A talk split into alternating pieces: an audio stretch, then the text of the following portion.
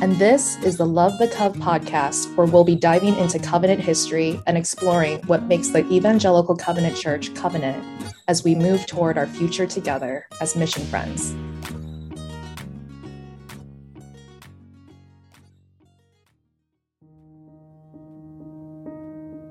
Hi, friends. It's Jane here. In this episode, Kathy and I sat down with Mary Chung March, a covenant minister who currently serves as the president of the Covenant Asian Pastors Association and the president of the Mosaic Commission. Mary outlines our history of becoming a multi ethnic mosaic growing from our roots as a Swedish immigrant church. But first, we're going to hear from Steve Wong, pastor of the first Asian American church plant in the ECC, as he reflects on his journey into the covenant, how he has seen the denomination change, and our call to continue to becoming the beloved community.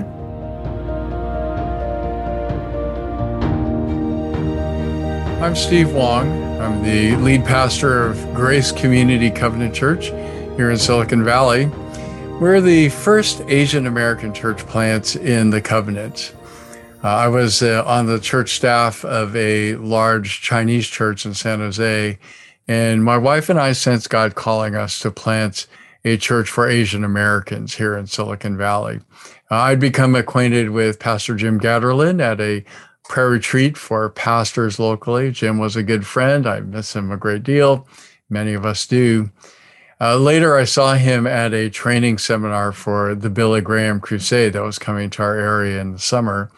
And I talked to him for a bit, told him I planned, uh, intended to plant a church. And so he gave me his card and said, Hey, let's talk about it. Well, I didn't receive approval from my denomination to go ahead and plant the church, even though I thought it was a slam dunk. Apparently, other people didn't. And so I was sitting at my desk, um, praying and asking God, What do I do now? And I saw Jim's card on my desk. And believe it or not, right at that moment, he called me and what he said to me was, Steve, God wants you to become a covenant pastor. Now, why did he say that? It's because he'd gone to the annual meeting that year and he had met Greg Yee and Peter Cha. And as part of Parkwood Community Church, they had uh, decided to be adopted into the covenant. So, what were the chances that Greg Yee, who grew up in the Bay Area, might know Steve Wong, his friend, also in the Bay Area? And so that's why he thought, well, maybe I'll say something funny. But he didn't know that Greg and I had actually grown up in the same church. And so when he called me, he wanted to let me know that, uh, you know, he'd met my friend Greg Yee. Well, he connected me to the PSWC office Dave Olson, who was church planting director at the time, invited me to a church planters training conference in San Diego. My wife and I went to the conference and we really liked what the covenant stood for biblically based, missional, concerned with mercy and justice, etc.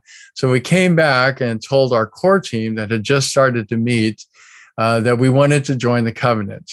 And so they approved that. And we were sent then to a church planters assessment and I we were uh, approved to given the green light to go ahead and plant the church. I signed the covenant agreement, and as I say, the rest is history. Well, that was history that was over 24 years ago, and uh, the covenant has changed a lot in that time. Uh, somebody recommended I take a look at the Wikipedia entry on the covenant, and it says the covenant is one of the most rapidly growing and multi ethnic denominations on the continent.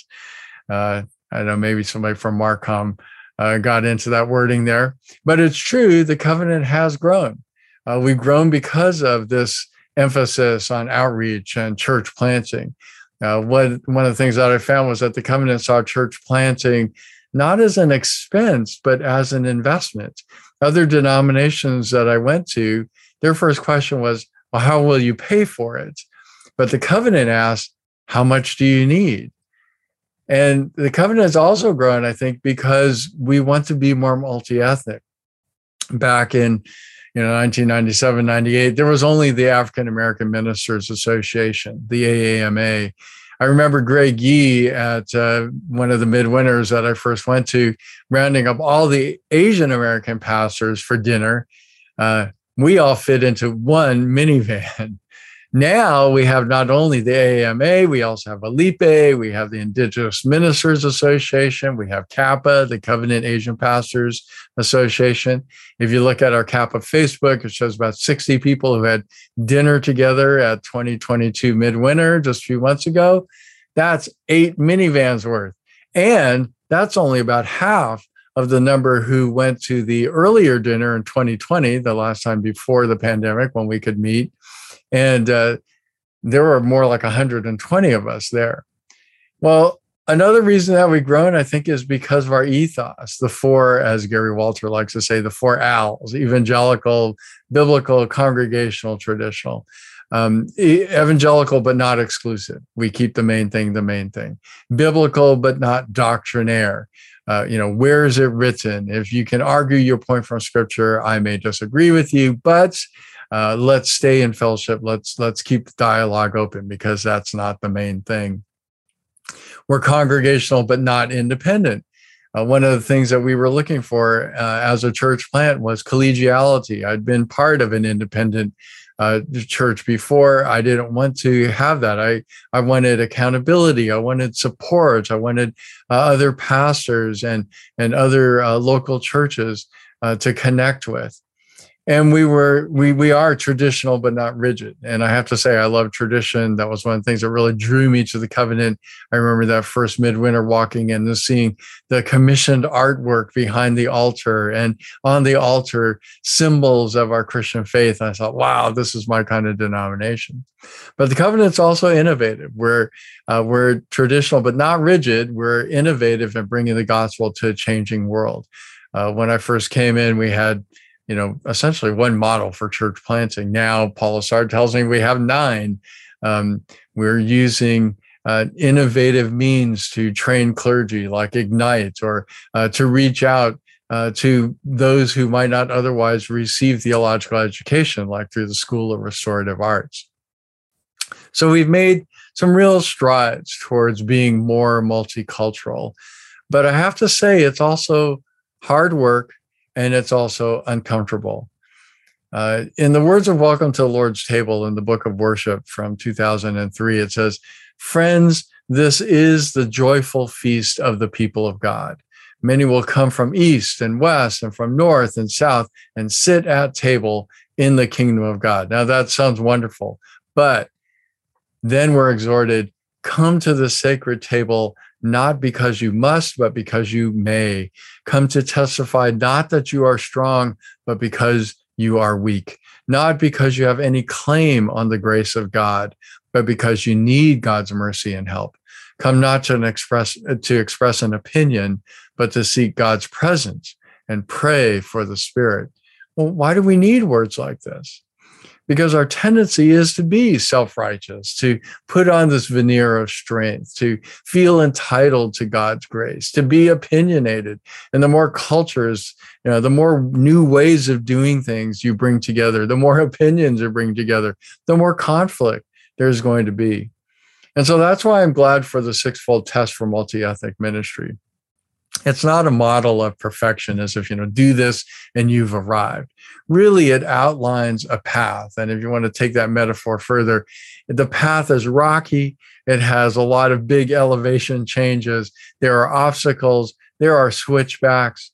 Uh, i remember the first couple journey journey to mosaic uh, journeys to mosaic yes that's a plural uh, that we put on in uh, the pswc and i brought some of my leaders from our church and they didn't want to hear some of them didn't want to hear the challenging stories. They didn't want to relive their own traumas.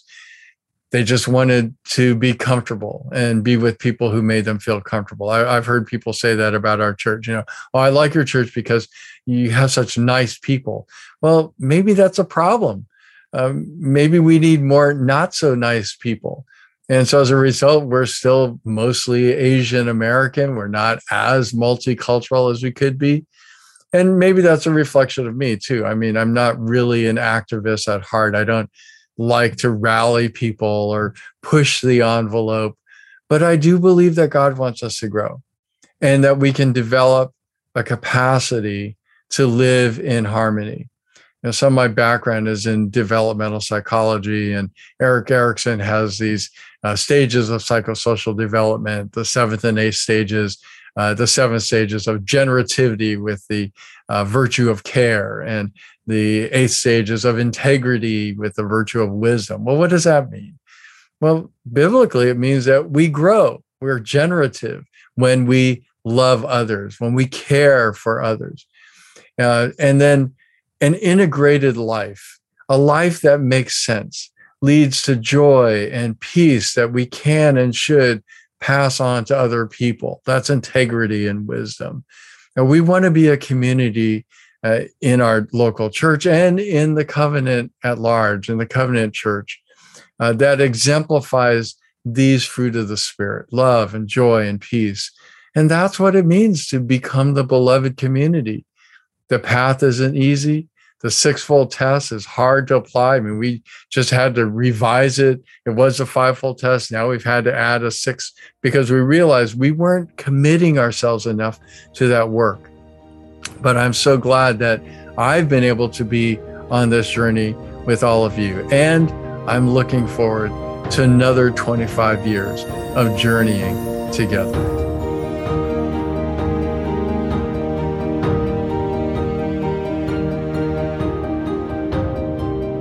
So, Mary, thank you for joining us on Love the Cov. We're so excited to have you here. Can you introduce yourself a little bit to our listeners? Just tell us, um, tell us who you are, and can you tell us how you came into the covenant? What's your covenant story?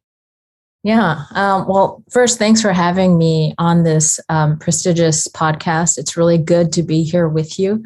Uh, my name is Mary Chung March. I'm a second generation Korean American ordained covenant pastor.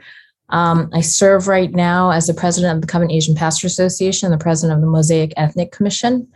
Um, in 2003, I came into the covenant because my husband John and I were working at a Highrock church in the Boston area. We were co college pastors there. Um, and my call to ministry came from probably when I was younger because my parents were both church planners and pastors in a different denomination. And um, I really got to see what um, co pastoring looked like. I got to see what it was like to be um, an Asian American woman ordained lead pastor as my mom led. Um, and so, also before coming to the covenant, I was serving in a number of other denominations as a youth pastor, a children's pastor, an organist. Um, and when I got to the covenant, the short version of the story is it was because of my husband I came to Highrock, and I'm so grateful. But when I learned about the covenant, I felt like, wow, I was born covenant and I didn't even know it. Um, I felt like I'd find a, found a home, uh, a denomination that saw me and affirmed me as a Korean American woman pastor and leader. And so that was back in 2003. Um, and it is 2022. So, this episode, we're focusing on our identity as the multi ethnic mosaic. Uh, we've been talking about our Swedish immigrant roots, and could you help us understand how our identity began to shift to include the wider mosaic? Yeah, you know, I, I want to like pause on the Swedish immigrant roots because that is an important part of our story. Um, the story of how we became mission friends and now the Evangelical Covenant Church is so important um, that our story is an immigrant story and how that has allowed God to work amazingly in our denomination to make it what it is today. And so, as our, our forebears of the Evangelical Covenant Church came as immigrants, worked on farms as domestic servants, um, took root in the US, and um, grew out of a people who were on mission together around the Great Commission and Great Commandment, um, the ECC was born. And um, probably going from that point to about 100 years later, we started seeing um, the ECC started inviting um, different ethnic, multi ethnic, ethnic pastors into the covenant. And I think I want to make this point that um, the um, pastors of color were pursued by the covenant because their hearts I think, were prepared in being the denomination that it was to open up their arms and to be intentional about including um, the full multi ethnic kingdom of God. And um, in 1991, we know that Rodney King was badly beaten, and it sparked um, such a reckoning of pain um, in communities of color. And the Covenant African American leaders approached President Paul Larson at the 1992 annual meeting to ask if the covenant knew how much their family was hurting. And that invitation from the covenant um, began the conversation. Um, the Black Pastors Association was ratified in 1993. Um, in the in the um, early stages of ALIPE, we had Latino churches in the Chicago area, and San Francisco, in California, um, somewhere in the 70s. And same thing with the Korean Association, Korean Pastors Association. Um, we have some Asian American churches, uh, Asian immigrant churches also in the 19 late 1970s through the 80s through the 90s. And um, ALIPE, back it was called MIPE, but now it's called ALIPE, was formed in the mid 1990s. And CAPA was formed in 2013, even though they were informally meeting. And um, all these groups were being invited to um, meet and to be um, seen and to be supported by the covenant. Um, I remember hearing about um, then President Glenn Palmberg preaching a catalyzing sermon at um, in the two years of celebrating ethnic diversity um, that was in the 2000s or it was uh, 2000 99 2000 and he preached that we cannot really move forward towards something of the most desperate people in the world without joining the fight for justice. Something happens when you imitate Christ. And his words continued this trajectory towards the creation of the fivefold test. Um, the ethnic commission began to form not uh, formally at that point, but in groups that would gather to start this framework called the fivefold test.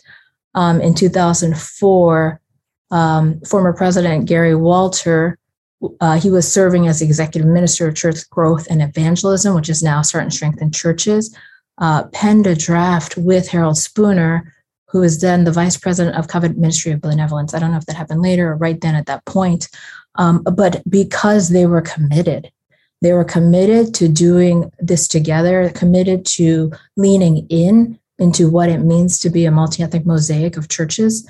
Um, and there was a symposium in Mundelein, Illinois, where key covenant leaders gathered together for a retreat to evaluate, to discuss, to process um, this framework and what goals they wanted.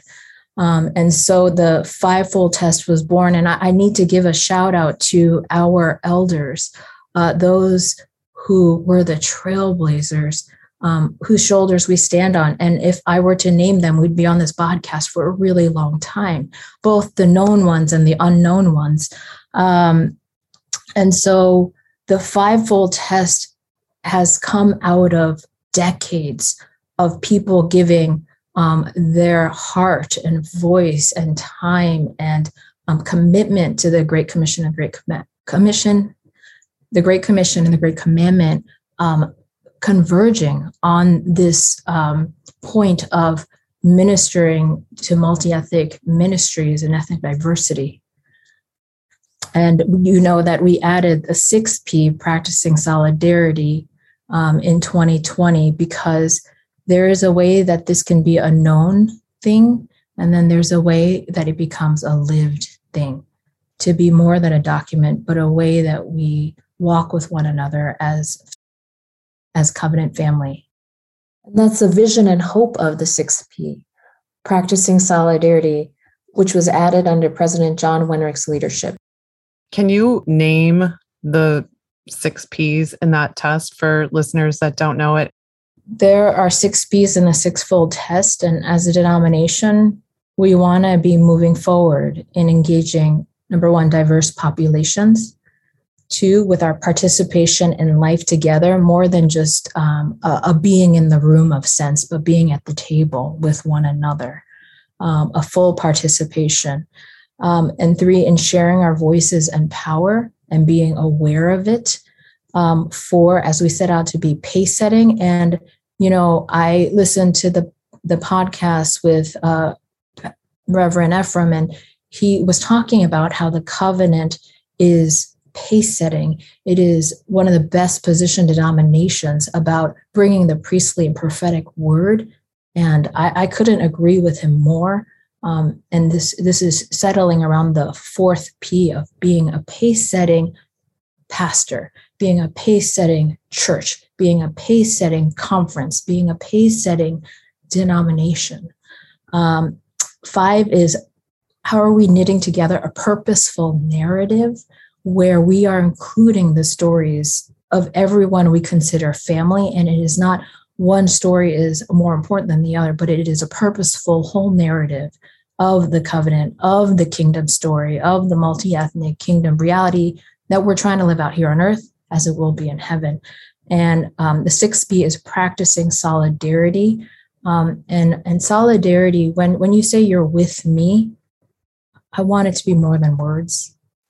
If possible, I would love for practicing solidarity to be a live solidarity where I know without asking that you're standing in the gap with me and that you stand with me, um, where I'm not left guessing. What should we be doing with this test? How do we use it, or what is our vision for how it can help us become a beloved community of the of the multi-ethnic mosaic? I think this test has to be more than a knowledge or something you do because you're supposed to. And it has to be something that is a heart level conviction because you believe that this is part of God's call to our church to resemble the body of Christ. I think that in the midst of a lot of what's been happening over the past few years, where we are dealing with a tremendous amount of fear and confusion and chaos and crisis and division and otherizing based on not a full story, but what we assume to be true about each other. I think the sixfold test is an excellent framework to be asking how are we showing the watching world how we love one another? How are we being God's kingdom here on earth as it definitely will be in heaven. And, and this is actually living out the Great Commission and the Great Commandment. Um, I, I know that some people have been asking me, like, could we talk a little bit more about evangelism? Um, and then also on the other side, I have people asking, um, can we talk a little bit more about racial reconciliation? And these th- two things are not at odds with each other. In fact, they come together around the biblical mandate that we've been giving. The, the, the, the, the fact that God calls us to love one another like we love ourselves. And I'm going to even say like we love our own family, because I, I don't, I don't know, like if you ask me to do something for my own health, like exercise more, I'll say that sounds like a great idea, but I may or may not do it. If you ask me to do something for my child, for the welfare of my child, I will drop everything to do it for my child. And so I think I, I, would love to kind of pivot that and say, how do we love one another like we love our own child or family member or sister or brother? I, I think we live out the sixfold test also as we stay at the table. Um, some of these conversations are so difficult in your families, in your churches, among pastors. Don't leave the table when it gets hard. Lean in. Ask the question, how can I how can I hear your story or how how can you help me understand this better? I think we are at a breaking point. I think we're at a tipping point. And I think it's really um, easier not to talk about stuff, but I think we need to talk about stuff. I think we need to talk about what we're afraid of. I think we need to talk about um, some of the hard points, but it's easier to do it if I know that you love me.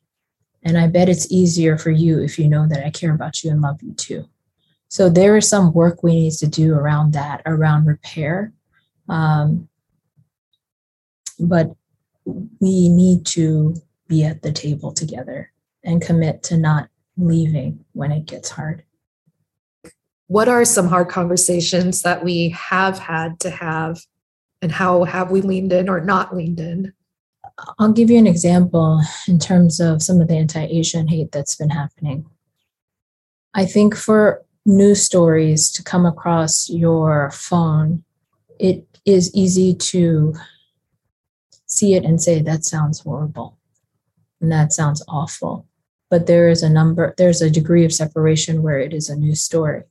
Um, I have had conversations with people when they have heard my personal story that this is not removed. It's not just one isolated incident with, you know, one bad story, but when they have heard my experience as a Korean American woman here in the States, there's a click. There's a click of saying, I didn't realize that you, my sister, have walked through this.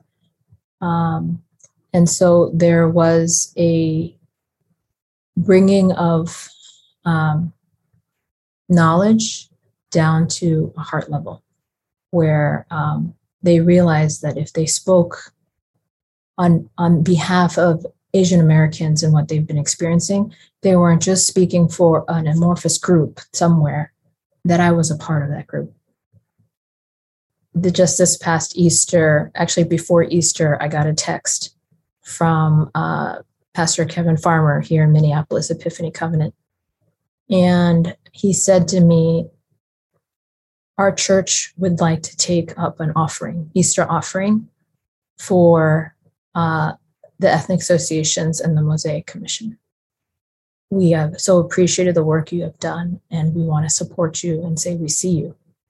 And I vehemently said, please don't. It's okay. like there are so many needs in Minneapolis right now. You're a church plant.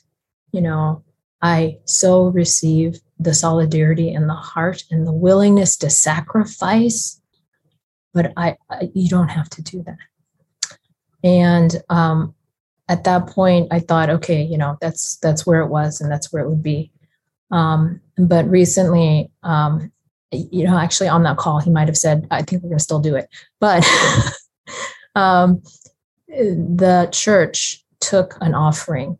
And I recently got an email, all the Ethnic Association presidents got an email saying, We have um, taken up an offering, and the heart of our church is such that we want to put our money where our mouth is to show with our budget and resources that we are in this and that we are committed to solidarity.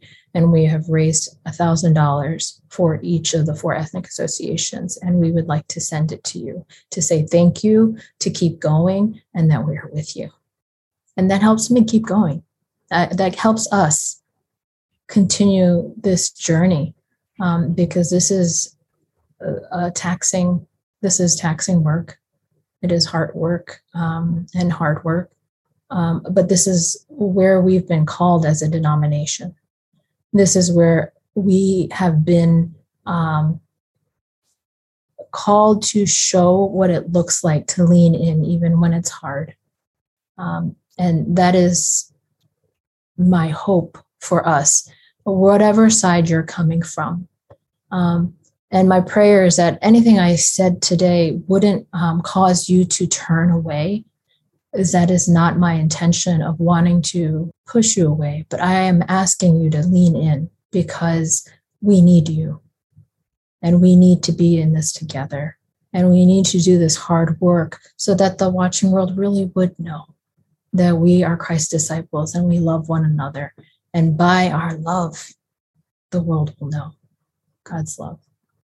I feel like you already, you maybe just said this, but um, is there a word that you sense God speaking to the covenant today? There was a phrase recently in a group I was in, and it was a great starting phrase. It was, I could be wrong, but I want to understand better. I think that if we engage in those curious conversations, kind of like at Midwinter, there was the humble and curious conversation that Pastor Dave Swanson led with, you know, the panel that was fantastic. If we could have more of those instead of assuming, um, I think that could go a long way. Um, I think that I need to also be willing to admit where I'm wrong like in my head i have a list of things of things i could confess and ask for forgiveness for you know and we all do. But if we could come into a posture and space like that first um, if i knew that you were for me and i was for you i mentioned this before um, i think there's two things i know that are true. That you and i were brothers and sisters in christ and we we have a lot in common maybe more so than our differences we're made in the image of God. We love Jesus. We all bleed, cry, and we want to be together, together in the kingdom of God one day. And so, in light of that, I really want to encourage you kind of what the um, Love the Cov podcast with Harold Spooner talked about that a founding father of pietism August Hermann Francke said Christians live for God's glory and neighbor's good. How well do you know your neighbor? And how well or often do you wish and live for their good? Um, we might not always get it right, but to say, I am on mission with you and I'll stay and I will keep trying even when it gets hard. When you see the um, covenant communities of color grieving, that you would just pause and give them space to lament and grieve. And that you might consider also it's not just emotionalism for emotion's sake, it's actually real, honest, deep pain. Um, because there is a real sense that could have been me, and that could have been my child. Um, and I don't say this to shame you. And if I have offended you in this podcast, I ask for your forgiveness. That is not where I'm coming from. Um, but I felt, I feel like it's it's important just to name that. Um, that our pastors and communities of color in the covenant are, are hurting. And we ask for your prayers and we continue to ask for your solidarity.